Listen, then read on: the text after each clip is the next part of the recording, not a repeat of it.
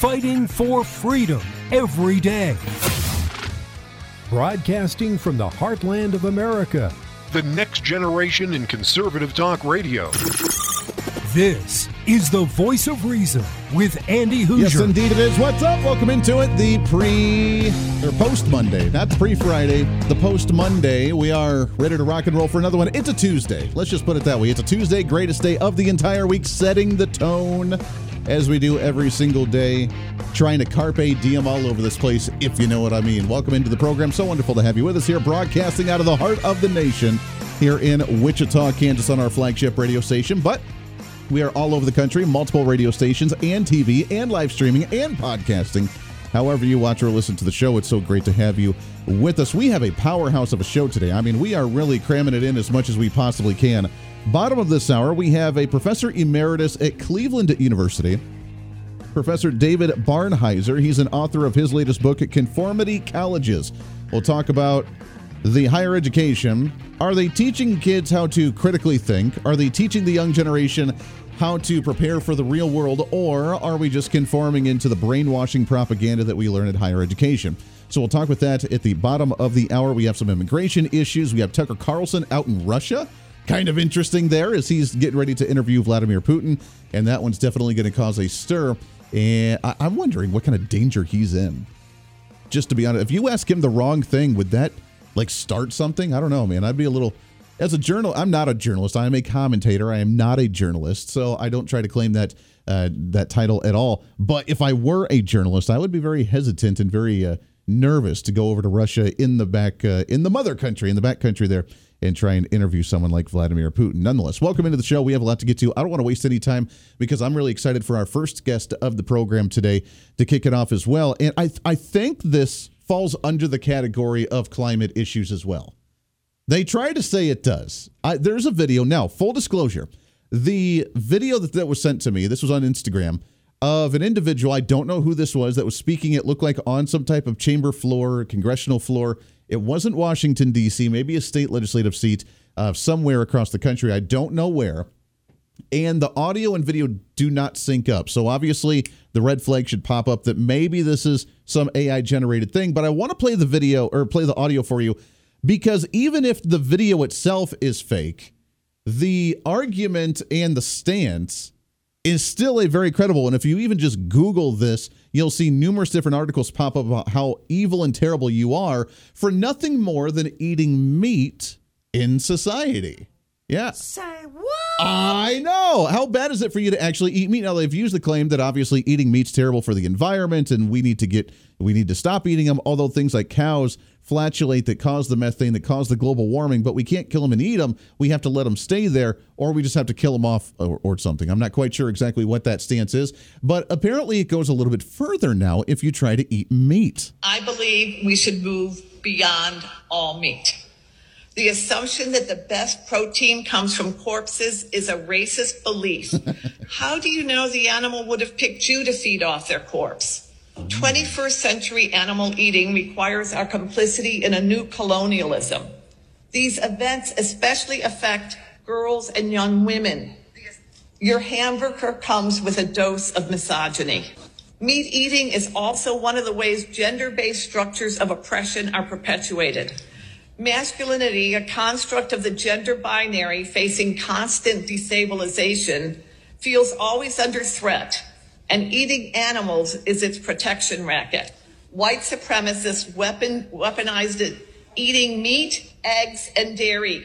And the baiting of liberal men as so called soy boys are all part of the neo Nazi messaging. Wow. All right. So I, I know, no, this is not a joke. I swear, if this is real, we're taking things to another level. So I'm pretty sure that I included colonialism, racism, misogyny, genderism, and white supremacy all included in that one minute video of you eating meat potentially. That's, man.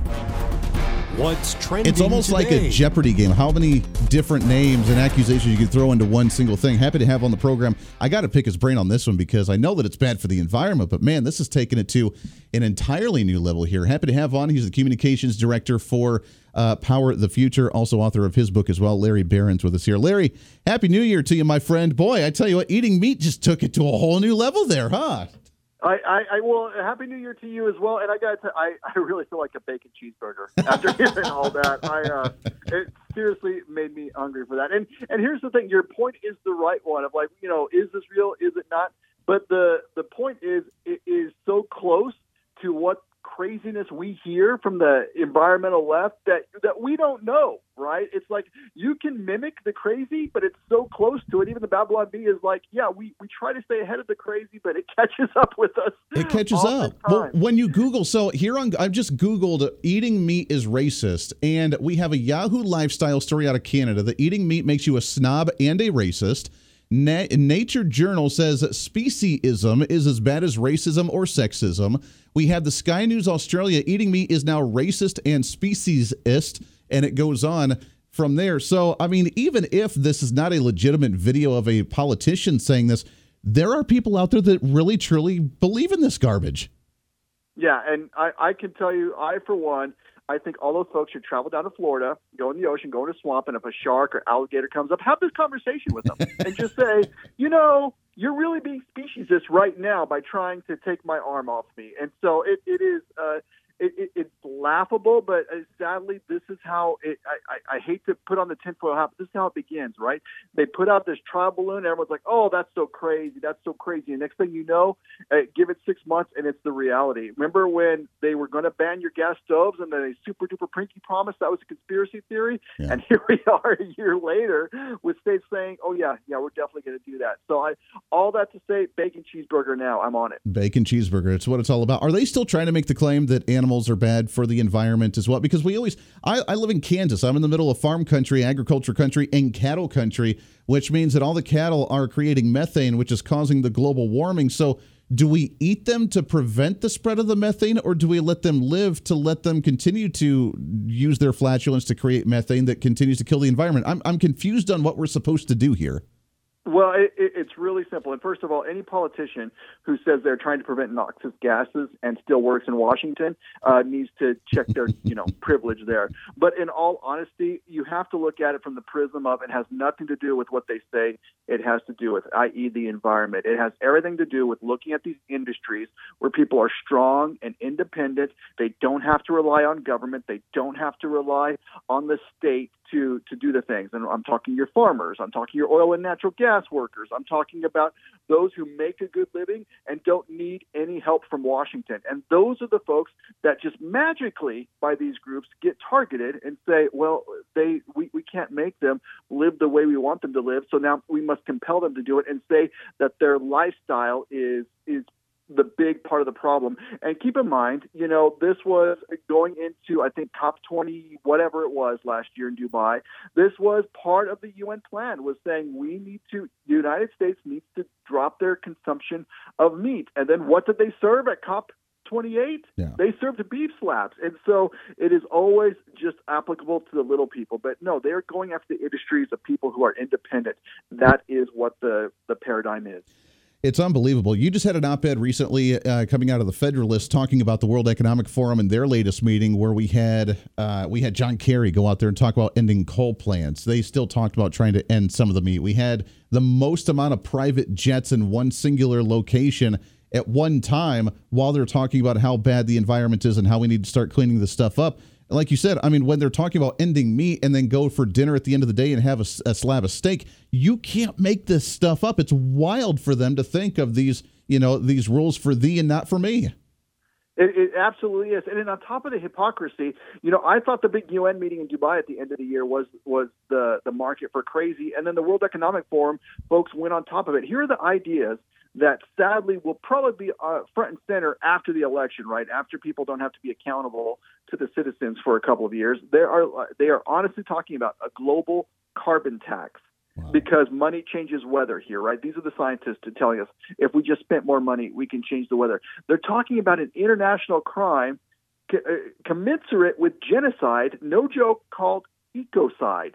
So, and and strangely, they don't define exactly what that is. So I don't know if I fertilize my lawn. Is that Mm-hmm. ecocide to my grass? Do I, you know, get run to an international tribunal in Europe?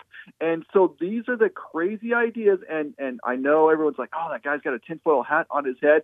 But uh, just like you, I lived through COVID when the government did things that you know I didn't think were possible. And so we need to watch what these ideas do and and how they get started because it could be coming to a state near you. It's going to be coming very soon. Yeah, we're talking with Larry Behrens. He's with Power of the Future. Also, his book Sabotage: How Joe Biden Surrendered American Energy Independence. While they talk about a global carbon tax, what exactly would something like that entail? Because correct me if I'm wrong, Larry, but ev- everything, including you and I, we're all made of carbon. Like that's what creates every materialistic thing in the universe. So, exactly what do we tax here? What a what a great question, and and the short answer is I don't know. Here's what I I, I suspect, and and you know as you mentioned that, th- are they going to tax you for creating more carbon when you have a baby? I don't know. But when you look at, let's say you click on those airline tickets or you click on that rental car and you start to see those options of like, do you want to offset? Here's the, you go on the Google Maps and you see, oh, well, this is the more wink carbon friendly way to go. Yes, it's three weeks longer to get to your destination, but it's the more carbon friendly way. So what if those started being a little more mandatory, a little less suggestions, a little more mandatory? And what if you wanted to go around them? They say, okay, we'll show you the correct way to get there. That's not as carbon friendly here's the fee. Oh, you want to take the one flight that's a little more carbon heavy instead of the two connectors? Okay, we'll pay an extra fee.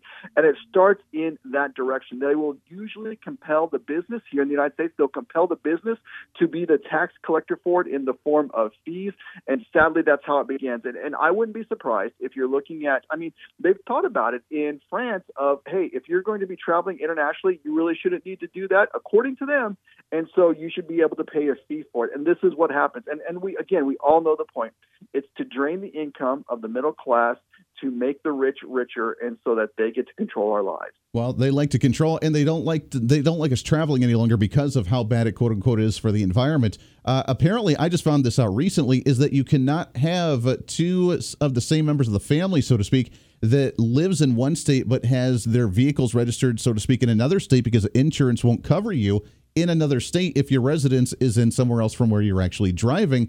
I'm assuming that's for the sole purpose of the fact that, well, we don't want you to actually be living somewhere else where you're actually working and doing your stuff because we don't want you to be in separate states. We don't want you traveling a whole lot. And that's just one step. I mean, eventually, are we still talking about these, what they talked about before, these 15 minute cities or these, uh, these new smart cities of what they're trying to work on right now? Yeah, it, it, isn't that amazing? These rules come at us from people who have uh, 15 homes in 15 different countries, right? Isn't that impressive? But yes, and and people need to be on the lookout for how these things come to pass. You know, Joe Biden didn't pass his gas stove ban. He wasn't going to put it through Congress because he knows it a it would never pass and it would be an embarrassment to try to get his own party to vote for it, especially in an election year. He took it to the Consumer Product Safety Board and said, "Let's make a rule through here." His EV mandate never passed through Congress. He's going to let the Department of Energy impose some rules. And so you're exactly right. When we look at you know insurance in one state while you try to live in another, they'll just say, uh, "No, we'll we'll we'll fix that loophole." That's what they'll define it as, as a loophole, and say now you have to start living this way. It will not go through your representatives. It will not go through the people you elect. It will be some bureaucrat who has never met you, doesn't know you, and yet is you know salary is paid by you enforcing these rules upon you. Yeah, amen to that. Larry, hang on the line here. I want to continue this conversation when we come back about how we can start to fight this, but some of the other things we could expect coming from these quote unquote elites and globalists moving forward as we try to battle for our energy. What a crazy world. This is the voice of reason with Andy Hooser.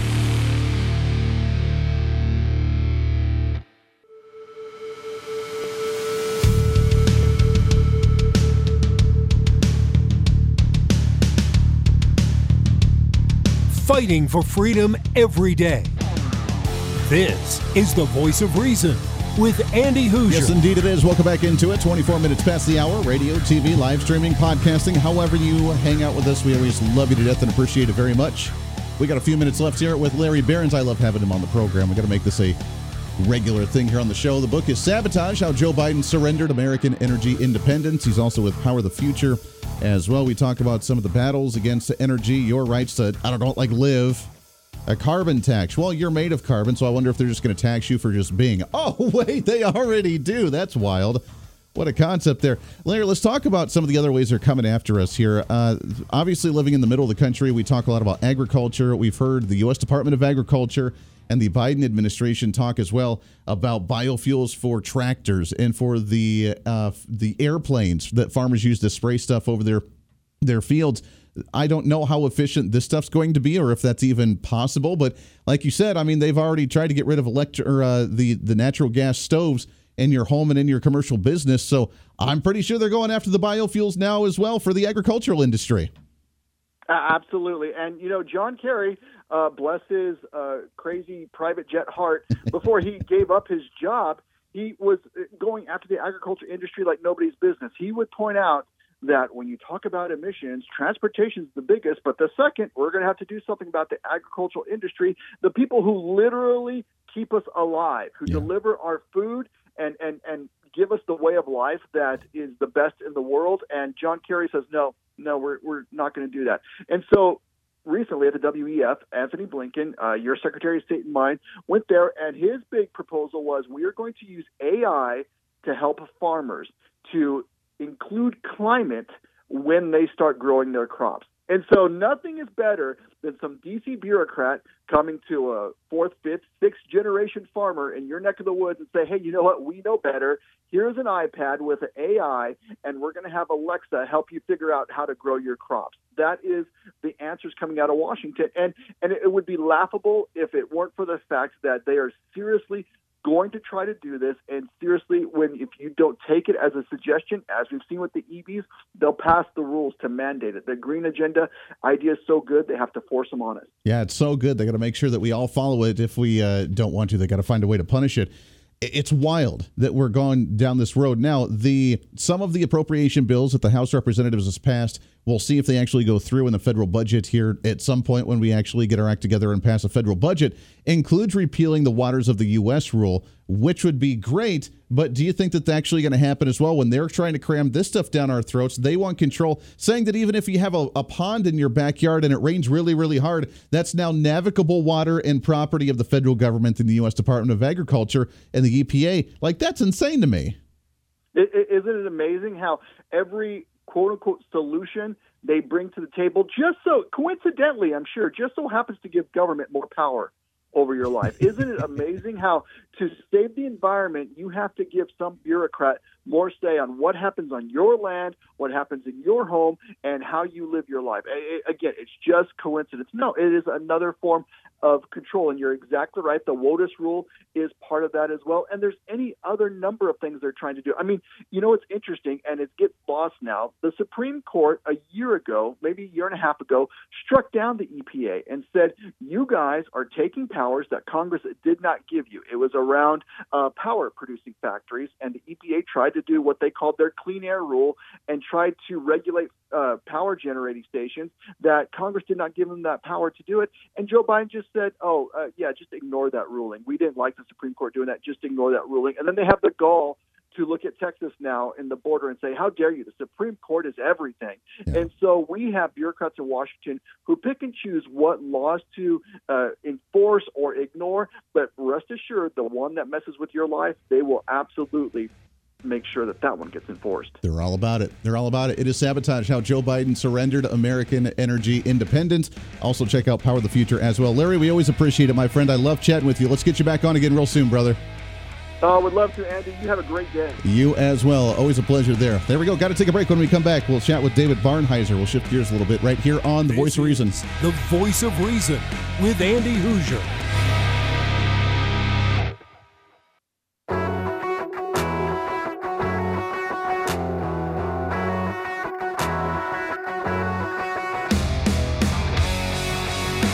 When Reason Meets Radio. This is The Voice of Reason with Andy Hooser. Yes, it is Reason, Common Sense, Rationale. That's just what we do here on the program. So, by the way, crisis averted.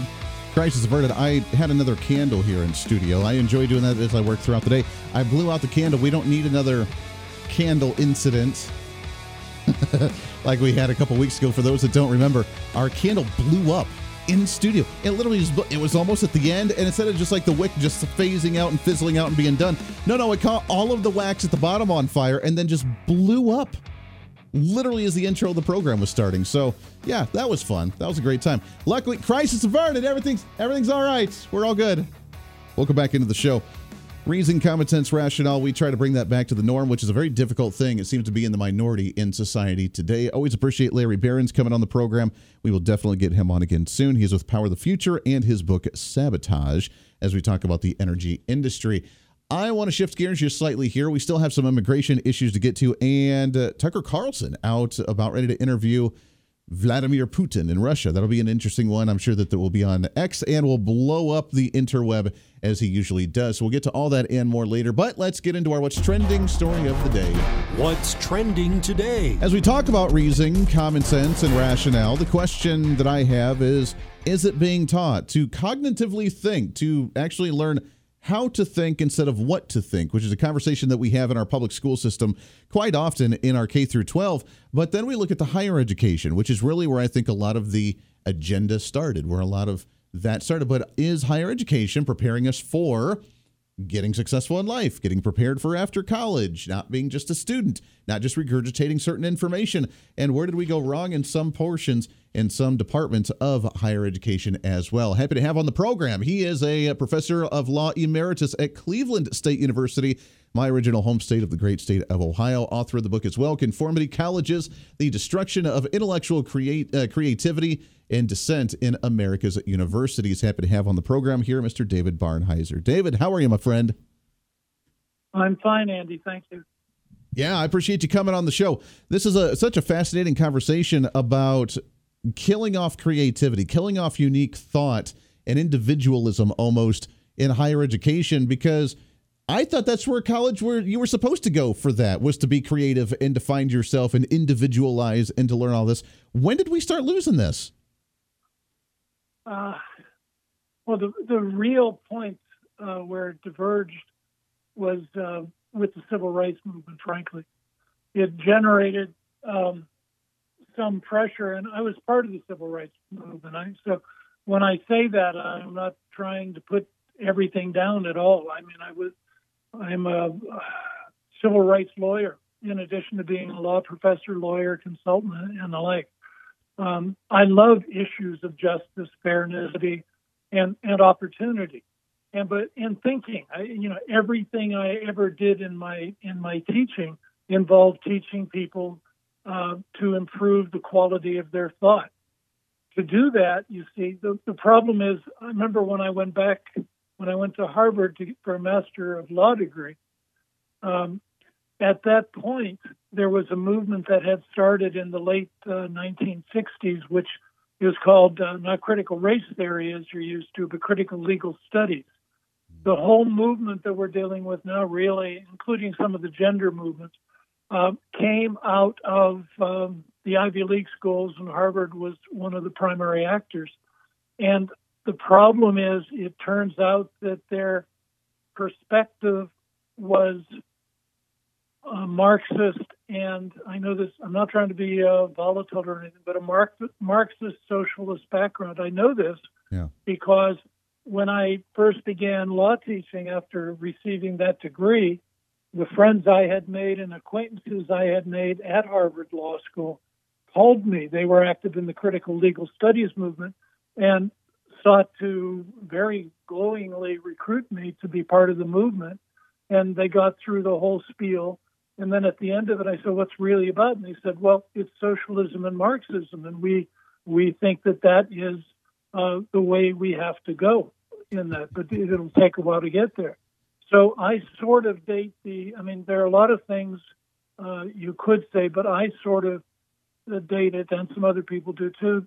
Uh, late 1960s, early 1970s, with the critical legal studies movement, but that was a bunch of white guys and white women.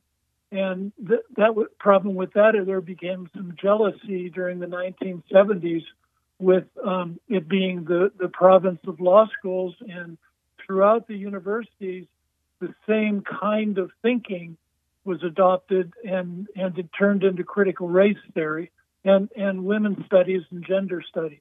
Mm. Uh, the funny thing is, if you look at the way they have phrased the critical race theory agendas, and and victim and identified victim groups and the like, you will find that the gender studies, the women's studies um, agenda and, and menu is almost identical to the critical race theory. So it was it was a coherent. It's what you have to understand. The reason I'm saying that it is a coherent movement.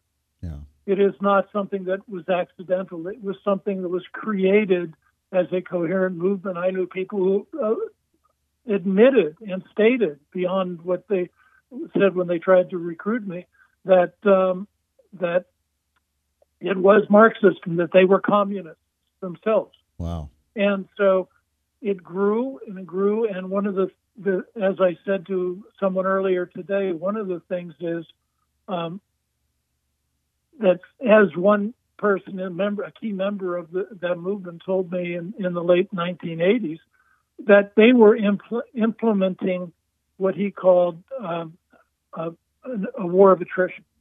The whole idea was to gradually build and recruit and and throughout the university systems gradually build and recruit um, um, people into a movement that was socialist Marxist movement, and that then and it involved a lot of um, minorities, which is great, not for that for the movement purposes, but because of the opportunity, a legitimate effort of that kind uh, created for many people who are my friends, who are not part of this particular uh, strategic movement. But um, the idea was that it really was, it grew and grew and grew. The idea of a war of attrition is gradually nibble away, wear down your enemy.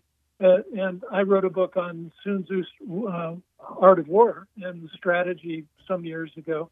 And, and part of that was you were supposed to, you win by gradually not letting your enemy know that you're engaged, even engaged in a war, yeah. using the enemy's resources against him in free speech and resources and university positions and administrative and faculty were part of the part of the game that was being played. They expanded in the administrations, they expanded in the faculties.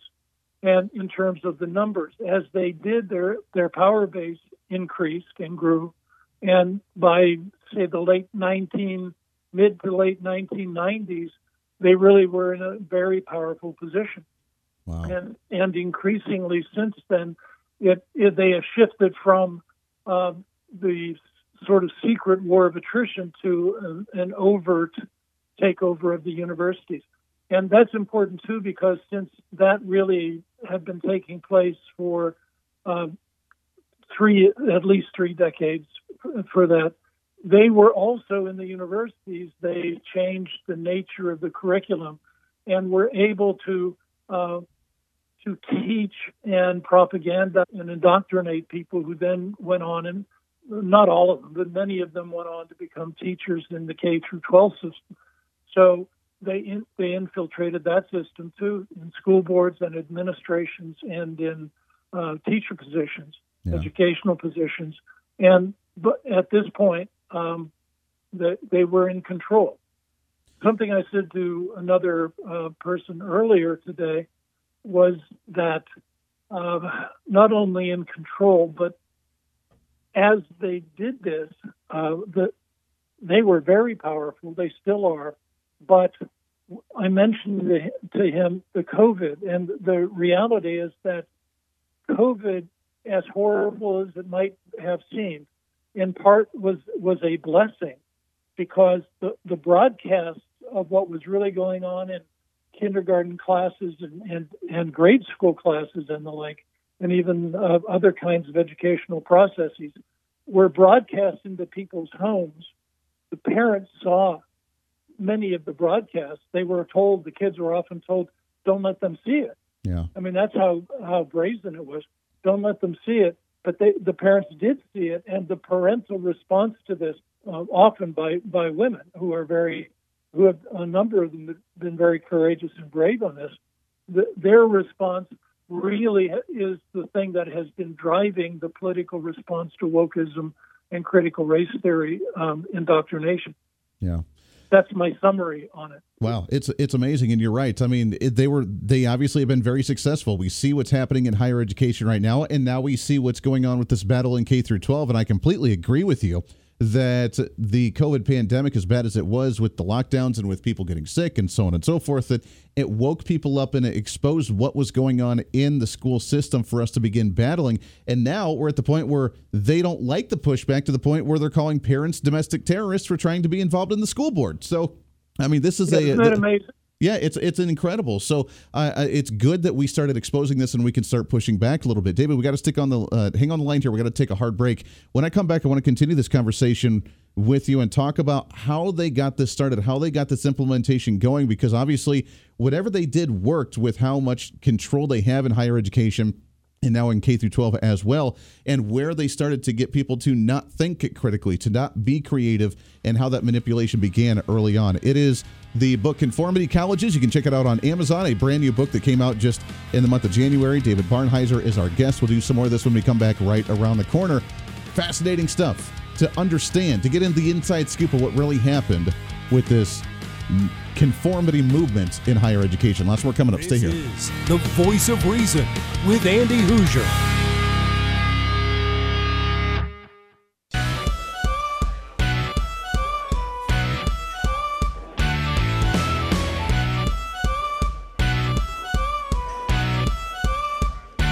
Fighting for freedom every day. The voice of reason with Andy Hooser. Holy cow, man, this show has flown right on by today. I told you, strap in, buckle up, and hang tight because we had a lot to talk about and so little time to do it. We have just a few minutes left here as we hanging out with David Barnhizer. He is author of the book Conformity Colleges The Destruction of Intellectual Creativity and Dissent in America's Universities, talking about how the communists, essentially, the socialists, the radicals, the elites, the large government individuals, found a way to infiltrate into higher education, how that's bled through throughout the years, and even now has bled into the K through 12 system, which is why we're seeing the 1619 project. We're seeing now the, uh, the the the way that we do certain curriculum across the nation, both in higher education and in K through 12. The lack of creativity, the lack of cognitive thinking, the lack of being able to t- learn how to think instead of what to think is fascinating. And David, I want to ask you, like when this started back in the day and you saw this and they were approaching you trying to get on board with this movement, how did this start? Like how were they able to transform these colleges and the young minds that were going to university? What was the steps that they took that they infiltrated, like you said, so little and little by little to where it was unrecognizable? How did they do it? Um, let's let's start like this. Americans, most Americans are very moral, caring people. You know, they we're not perfect. We make mistakes. Our history of racism and discrimination, or that had been done, most of it done away with, um, now has been been reversed. But the reason I say that is because go back to Sun Tzu for a moment. The, the war of attrition. He says use the enemy's uh, resources and values against them. And what has happened is using a technique of what we'll call shaming. Because we care deeply, most of us, about fairness and opportunity and decency and morality um, and treating other people as, as, as human beings, real human beings. Because we do, by emphasizing our, our mistakes, and they don't even do that very very well. I mean, you mentioned the 1619 project, which is a very flawed project that uh, Bret Stephens of the New York Times um, even even dared to describe as a thesis or a theme or a theory in charge of uh, of evidence, and it really hasn't found its evidence Yeah. because they're they don't care about that. They don't care about truth. And the funny thing is, we don't have enough time to go through all this, but a lot of the European deconstructionist uh, movement that they adopted as a basis for for this movement um, de- depended upon denying the validity of any truth. You couldn't have truth, so that meant they could they could do anything they wanted. But one of the uh, that they wanted, but you can't do it in reverse. I mean, it's it's a one-sided deal that, that they're doing. But I want to go back to the idea of shame. Um, we don't want to be racist. We try hard to be decent. We don't want to be sexist, misogynist. We don't want to discriminate against people. And so they took the idea of shaming. They took the idea of use of shaming some people um, as a critical element of how to control people. It's it's what is called often an Orwellian uh, strategy or tactic to, no, or Maoist for that matter, yeah. An Orwellian or Maoist strategy to uh, use the values of the system against somebody and and show that they did not live up to the ideal of that system. Well, nobody lives up to to an ideal. Sure. But we like to think we did, and and the use of the techniques of shaming has has caused people to both change their mind, they start questioning themselves, and it's also uh, made it possible for the the mainstream of this movement to um, shut other people up and make them afraid to say anything. This is this can't be analyzed independent of, of the cancel culture uh, that that exists now. And I wrote a book a couple of years ago called Uncanceling America to to show you that it's not just the schools, it's not only the universities, not only K through 12. It is government, it is journalism, it is uh, business now, the big businesses, and they're they're kind of like uh, they're kind of recoiling to some extent and backing away from some of the worst of their behaviors. Yeah. But it really has been use of of good people's morality to yeah. construct a narrative, a, a, a, damning narrative against them. It makes sense. Repeat it so often that they believe it and then they, they, they keep their heads down and do what they're told. They do it. It makes sense. That's yeah. Yeah. To shame them, to cancel, and to con- control that narrative and that dialogue. And uh, they've done a very good job of that throughout the years. It's something that we have to be recognizable of and push back. It is Conformity Colleges. Find it on Amazon. Find it other places as well. David Barnhizer. David, thank you for coming. Uh, thank you so much for coming on the show, my friend. I love the conversation. We got to do it again real soon.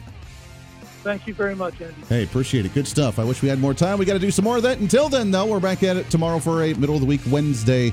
We'll see you on the radio. This is the Voice of Reason.